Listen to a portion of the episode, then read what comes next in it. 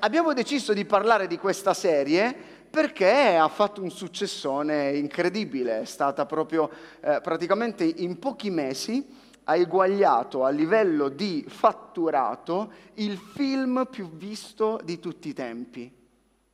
Però il fatturato che questo film ha raggiunto in tre anni, Squid Game ha raggiunto eh, eh, in pochi mesi. E dopo, ora che vedi quel film capirete che è proprio una vergogna, cioè non posso accettare questo. Sapete qual è il film più visto? The Avengers. Ok? The Avengers, cioè, non è possibile che Squid Game superi The Avengers, cioè proprio mi vergogno di questo, ma lo dobbiamo dire, ma ha fatto un successo eh, incredibile, impressionante, è stato, ora non sto qui a raccontarvi tutto questo, molti, molti l'hanno visto, eh, sinceramente per me ci sono delle serie molto, molto, molto più belle. È interessante, mi è piaciuta tantissimo eh, la fotografia, le riprese.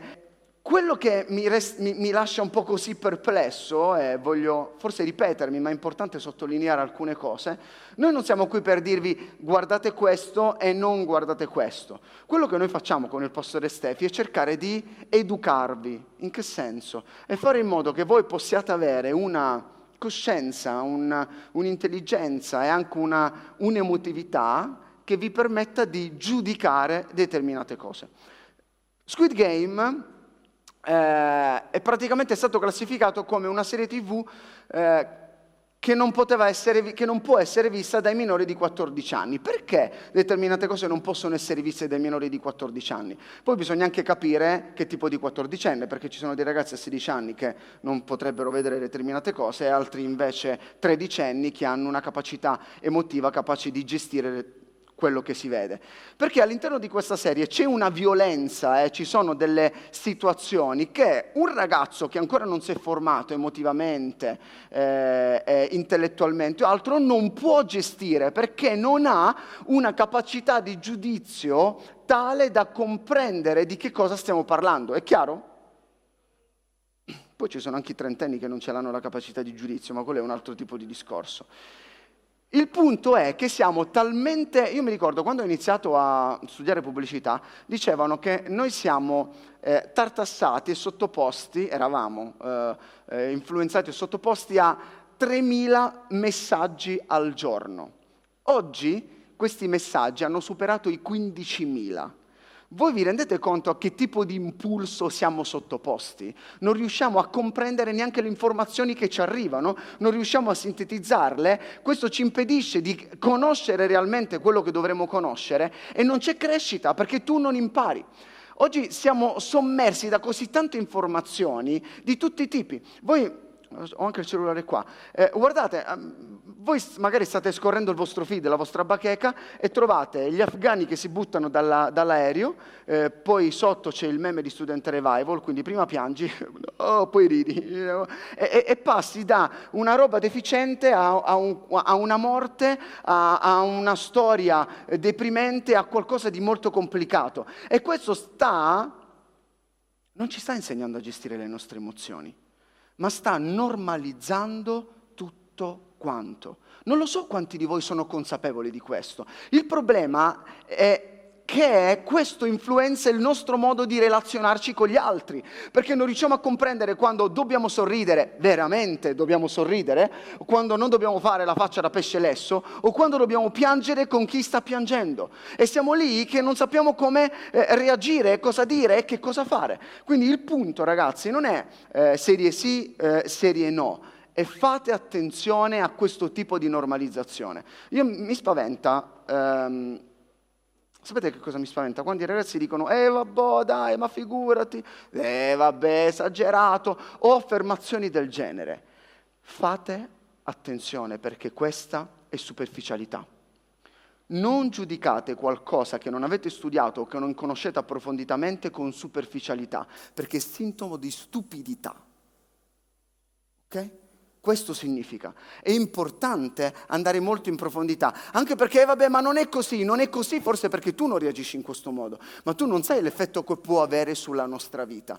Eh, ne parlano tutti, ne parlano psicologi, psicoterapeuti, educatori ne, di questa serie, la stanno approfondendo, stanno facendo seminari eh, per i genitori è importante che anche noi siamo consapevoli di quello che sta avvenendo fuori, perché molte volte noi guardiamo e osserviamo le cose in questo modo. Non sto parlando del, di quelli che uccidono gli altri, va bene? Ai miei tempi c'era Pulp Fiction, Arancia Meccanica, eccetera, eccetera. Il problema è che era un film, eh, lo vedevi soltanto se avevi una certa età, oggi invece i bambini stanno vedendo questo. Ho parlato con alcuni di voi e mi dicevano, mio fratellino piccolino, la mia sorellina, eh, sta vedendo questa, questa serie qui. Guardate che è molto complicato tutto quello che sta succedendo. E noi vi stiamo dicendo questo perché voi possiate aiutarci e perché voi possiate saper rispondere ed aiutare le persone che sono vicine a voi.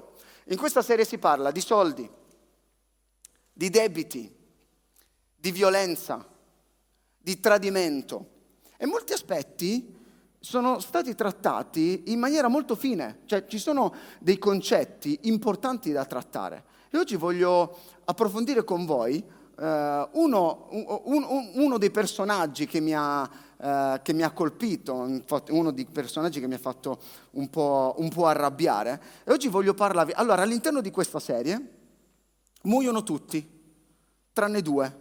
Il numero uno e il numero, eh, mi, mi confondo sempre, 486, 456, 436. 456, ok? 456 è il numero 1. Non l'avevi finita, Matti? E, e mi, metti l'altra slide, per favore, Vale. Ed è interessante perché, ecco, lui è il 456, va bene? Poi si scopre anche che il numero 1, ovviamente lo dico, loro, loro, due erano amici e una delle cose che mi ha colpito, ci sarebbe tanto da dire di questa serie, ma una delle cose che ha, ha catturato la mia attenzione è la facilità nel tradire le persone per soldi. È la facilità nel, eh, nel farsi prendere, nell'essere disposti a tutto, anche nel tradendo le persone più importanti per soldi. È l'incapacità di non riuscire a dare la propria vita per gli altri, per lasciare che gli altri possano vivere. È praticamente tutto il contrario di quello che Gesù ci dice. E il titolo di questo messaggio è Traditori non si nasce, traditori si diventa. Traditori non si nasce, traditori si diventa. È, è molto importante. Loro due erano amici. Eh, praticamente ma- lo, eh, erano praticamente tutti e due sommersi dai debiti.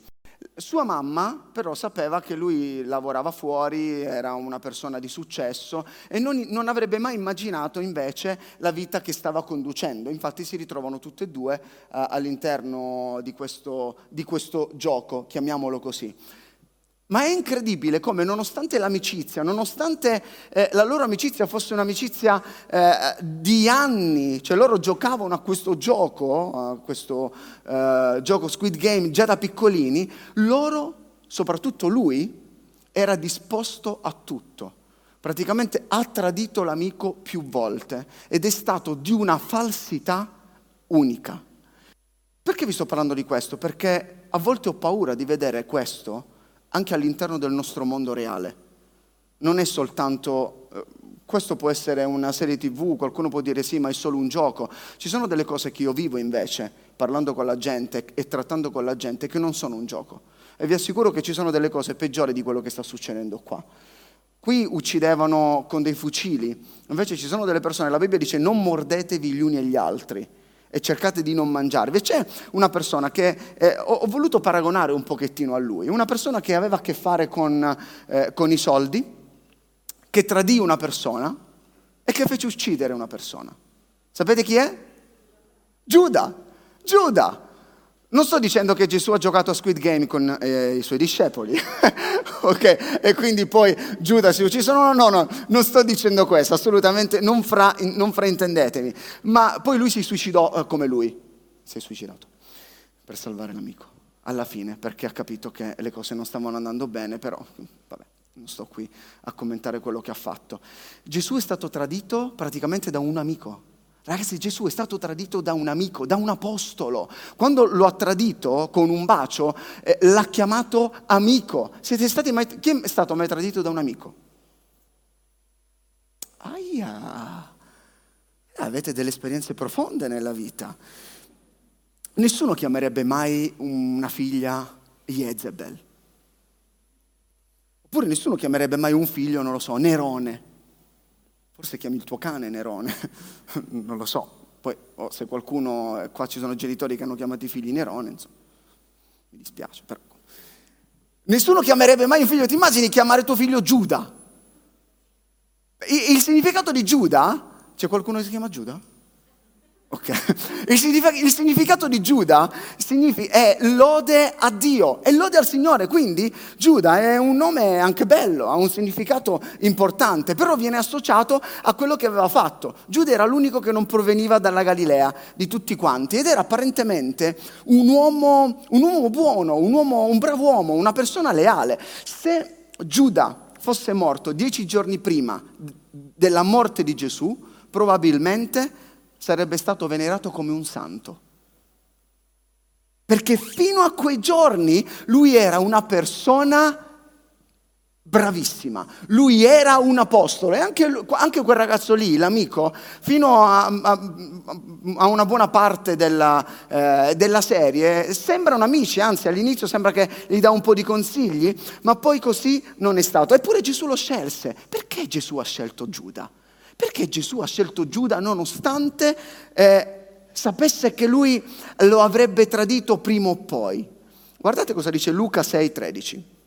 Luca 6,13 fa l'elenco dei discepoli, dice quando fu giorno chiamò a sé i suoi discepoli e ne scelse dodici. Lui chiamò tutti i discepoli e tra tutti quanti ne scelse dodici.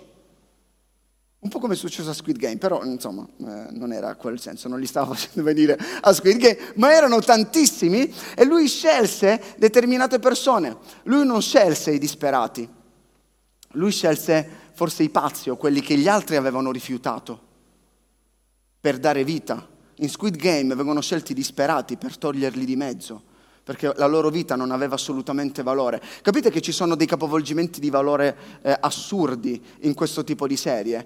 Quindi alcuni di voi o molti di voi l'hanno guardato, l'importante è che voi lo facciate con molta, molta consapevolezza. E poi inizia.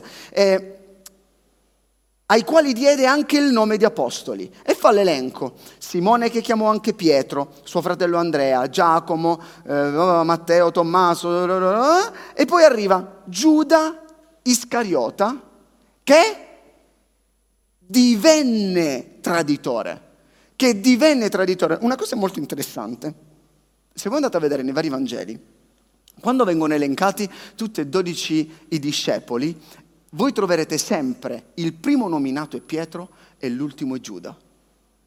Cioè Gesù inizia e finisce con i due traditori, però due traditori totalmente diversi.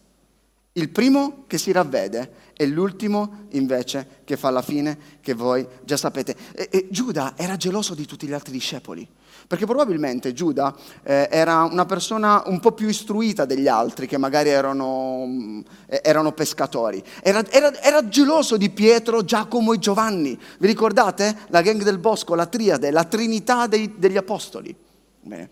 Gesù si riportava sempre dietro, mentre gli altri non andavano con Gesù. Eh, quando doveva fare delle cose particolari, eh, nel, durante la trasfigurazione o nel Getsemani. E immaginate, succede questo anche con noi nel gruppo. Quando vedete delle persone, ah, oh, Marta, guarda. Pensate, come, come, cosa stavano pensando gli apostoli in quel momento? Ah, vedi, si sta portando quelli. Giuda, che cos'è che stava pensando? Guarda qua, oh, che c'è, puzzano pure. Okay. E se li porta pure dietro, Pietro, Giacomo e Giovanni, perché non porta me? Anziché portare quegli ignoranti, non conoscono niente. Io sono invece un po' più istruito e qui ragazzi fate attenzione perché un traditore lo si diventa anche a causa dell'orgoglio.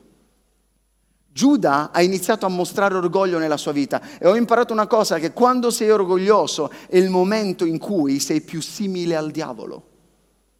Quando tu sei orgoglioso è il momento in cui tu sei più simile al diavolo e gli stai assomigliando in una maniera incredibile. Entriamo un attimo nella storia di Giuda e poi pregheremo stasera, pregheremo per il nostro cuore, pregheremo per non diventare Giuda, magari per essere come Pietro, perché forse abbiamo tradito. Il punto non è tradire, il punto è la fine che fai dopo che tu hai tradito. Ragazzi, Giuda ha visto Gesù camminare sull'acqua.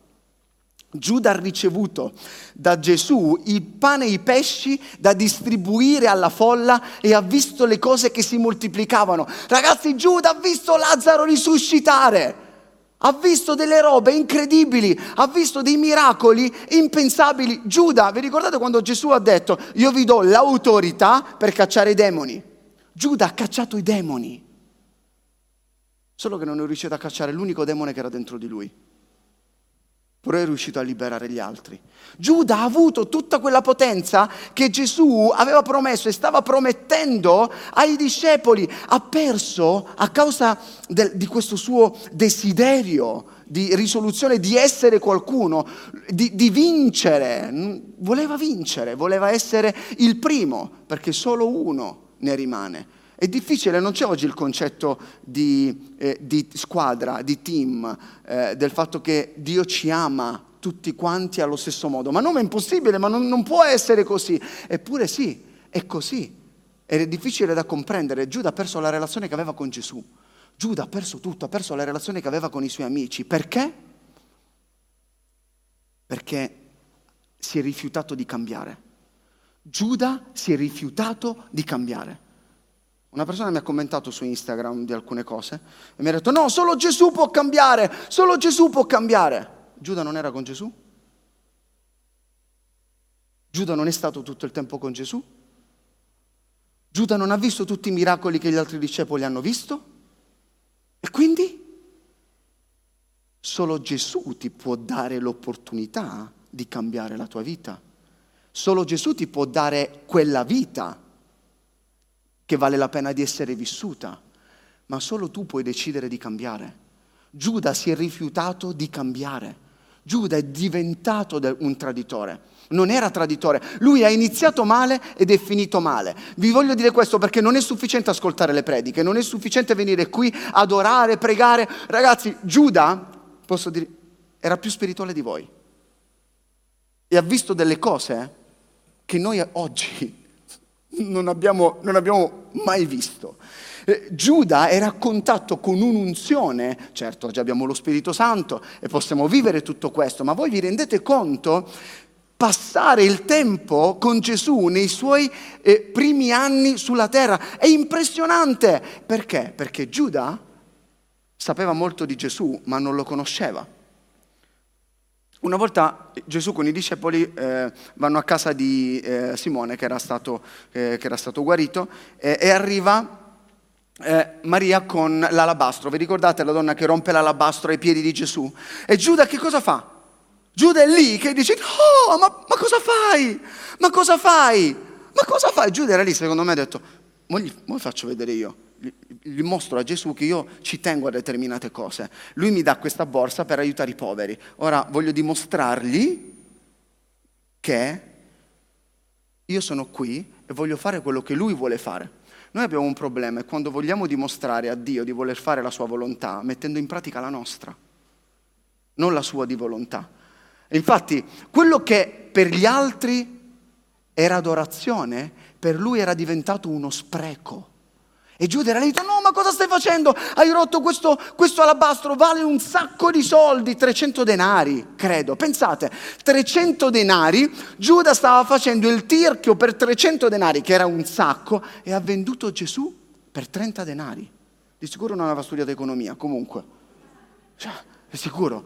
Ma è assurdo! Pensa come l'orgoglio e il desiderio di tradire una persona ti offusca la mente. E, e, e Gesù e, disse a Giuda, dai Giuda, per favore, lasciala stare, lasciala stare. È come quando il leader dice, dai, smettila, finisci, ti infastidisci un po', no?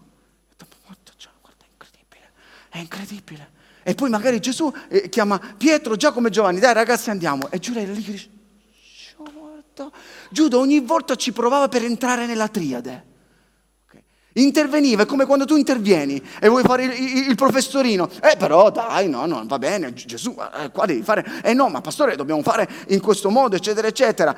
C'era un problema, che Gesù voleva, eh, Giuda voleva dare a Gesù qualcosa, ma non voleva dare a Gesù tutto. Giuda voleva avere semplicemente un impegno parziale. Ho letto la storia di una gallina e di un maiale. praticamente la storia era questa. Due animali, questi due animali stavano camminando lungo la strada e mentre camminano trovano un, uh, sapete, un, quei negozietti di generi alimentari.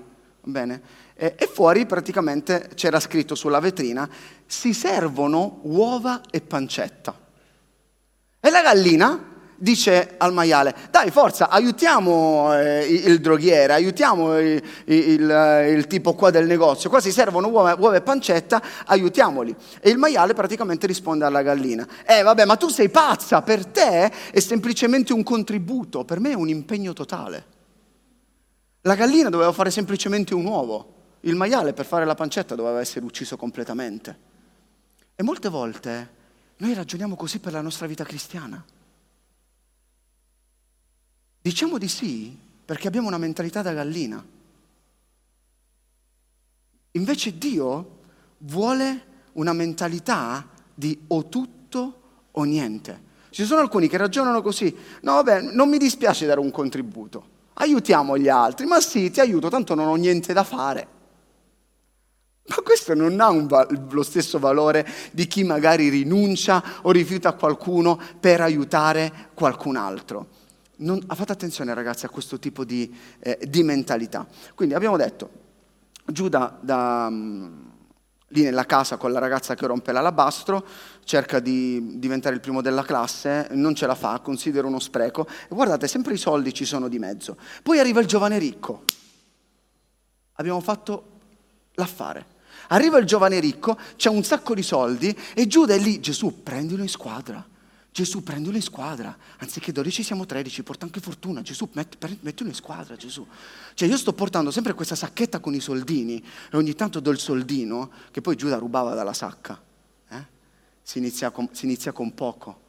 E poi Giuda è diventato il ladro dentro casa sua. Dai, ma, ma Gesù, ma tu ti rendi conto della decima che questo porta?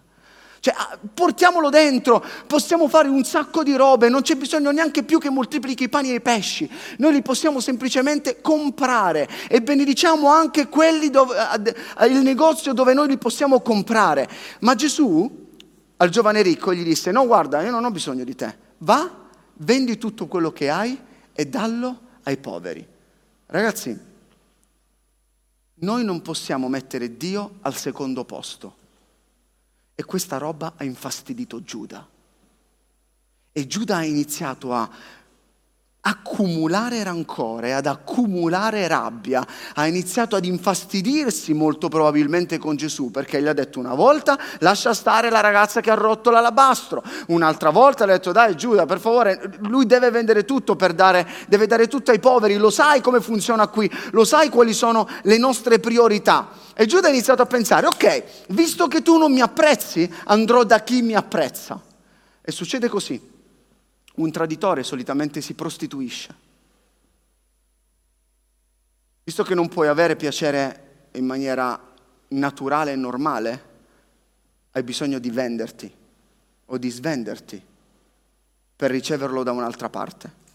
E in Luca 22,3 c'è questo verso che dice, Satana, mamma mia che verso, Satana entrò in Giuda, chiamato Iscariota, che era nel numero dei dodici. Qua sta dicendo, lui faceva parte degli apostoli, lui faceva parte degli apostoli e in Matteo 26 dice, allora uno dei dodici che si chiamava Giuda Iscariota andò dai capi dei sacerdoti e disse, che cosa siete disposti a darmi se ve lo consegno?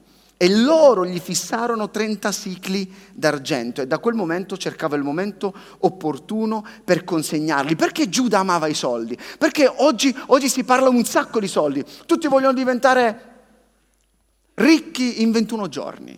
Okay? Tutti vogliono uh, diventare Elon Musk in tre mesi. Okay?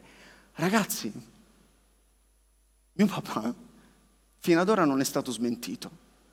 Mi diceva, non esistono i soldi facili. I soldi si guadagnano con il lavoro e si moltiplicano con una mente imprenditoriale che è eticamente corretta e giusta.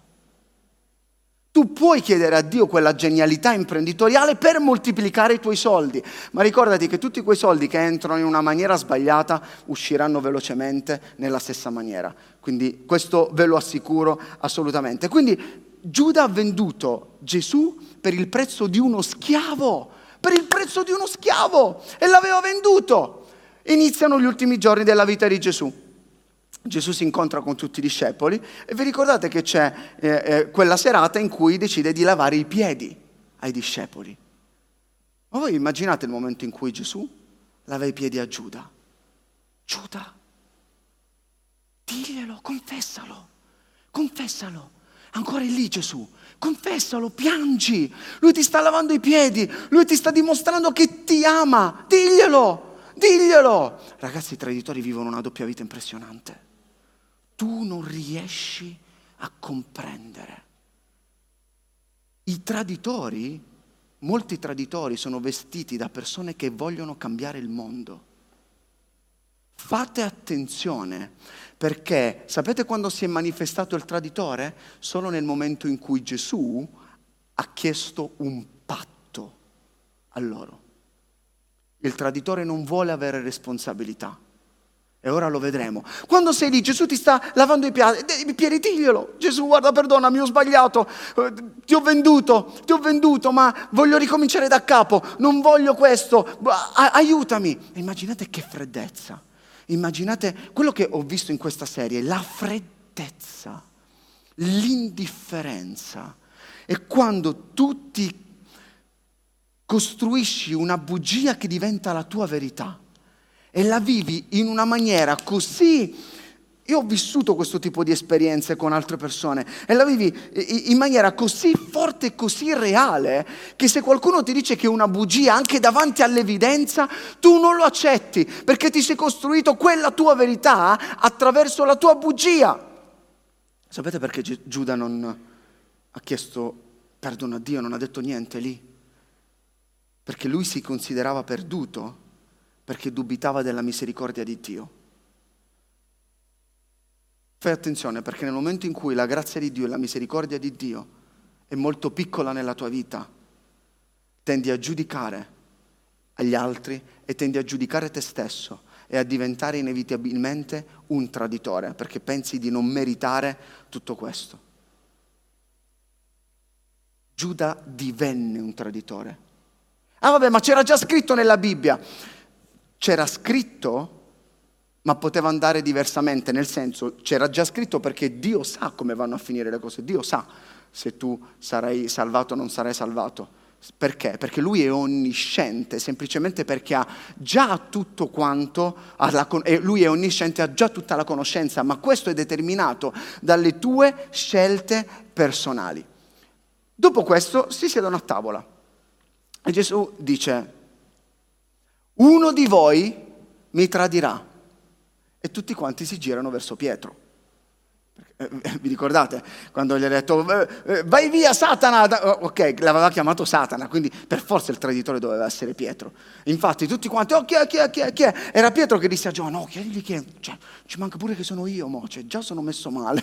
ok, già, veramente, guarda. Infatti era il primo nella lista. Giuda almeno era l'ultimo. Uno di voi mi tradirà. Com'è elegante Gesù. Gesù sapeva che era Giuda, ma non fa il suo nome. Cioè, chiama Pietro Satana, ma non dice a Pietro, a, a Giuda, guarda che tu mi stai tradendo davanti a tutti. Non lo ha esposto davanti a tutti. Quante opportunità Gesù gli stava dando di confessare. È come quando, ci, quando noi ci ritroviamo a confessare le cose soltanto quando siamo con le spalle al muro. È diverso. Il punto non è importante che tu dica la verità, è importante che tu riconosca che tu devi dire la verità, perché conoscerai la verità e la verità ti renderà libero non te la devono togliere, è importante che tu lo dica. E Giuda con falsa umiltà dice, ma non è che per caso, per caso sono io? È interessante perché qui in questo passaggio tutti quanti dicono, eh, eh, Signore, Signore sono io, Signore sono io, Signore sono io. Cioè, nel senso, sono io, il prossimo a morire sono io. E Giuda dice, non, Giuda non chiama Gesù Signore, Giuda lo chiama Maestro, sono io. In Giovanni 13, 26, leggiamo questo. E Gesù rispose, è quello al quale darò il boccone dopo averlo intinto. Per fare questo Giuda doveva essere seduto vicino a Gesù. Gesù gli aveva dato anche il posto d'onore nell'ultima cena. Da una parte c'era Giovanni e dall'altra c'era Giuda. Oh, fino alla fine Giuda ha cercato di entrare nella triade perfetta. Ha detto, figlio, voglio sedermi vicino a Gesù, io voglio stare qui, altrimenti non, non, non sarebbe riuscito a, a, a, dargli questo boccone. Intinto il boccone lo diedi a Giuda, figlio di Simone Iscariota. Allora, dopo il boccone, Satana entrò in lui, per cui Gesù gli disse, quello che devi fare, fallo presto. Preso il boccone, uscì subito ed era notte. È interessante questo verso. Ogni volta che esci dalla presenza di Gesù, sarà sempre notte nella tua vita. Se non c'è luce in questo momento, se è tutto buio, è perché sei uscito avendo altre priorità nella tua vita e nella tua mente e non ti ritrovi al centro della volontà di Dio. Io penso una cosa. Giuda era consapevole che Gesù fosse il Messia. Secondo me ha detto io lo vendo. Intanto mi incasso 30 denari, cioè 30 denari ragazzi, veramente. Ma so che nel momento in cui lo prenderanno, lo legheranno, lui farà qualcosa con i suoi superpoteri perché io l'ho visto camminare sull'acqua, io l'ho visto fare dei miracoli. Gesù ha fatto delle robe che altri uomini non sono capaci di fare. È impossibile. Era talmente concentrato sulla sua volontà che non aveva sentito e non aveva ascoltato tutto quello che Gesù stava dicendo e stava raccontando della sua morte. Probabilmente ha detto lui sicuramente riuscirà a liberarsi e quando l'ha visto lì che lo hanno frustato, lo hanno torturato, stava sanguinando, non riusciva più a tenersi in piedi, ha detto no, ma perché non reagisci? Eh, secondo me la, la, la, disperazione lo ha inondato perché quando tradisci qualcuno arriverà un momento in cui aprirai gli occhi e dirai no, che cosa ho fatto? Che cosa ho fatto Gesù? Perché non ti stai liberando? E quando l'ha visto che stava morendo, ha capito che aveva fatto un errore. Ed è lì che decide di suicidarsi. C'è un'altra lezione, un altro principio che ho imparato da questa storia. Il diavolo ti dirà di fare qualcosa e poi ti punterà il dito perché tu l'hai fatto. Attenzione perché il diavolo ti dirà di fare qualcosa e poi ti punterà il dito semplicemente perché tu l'hai fatto.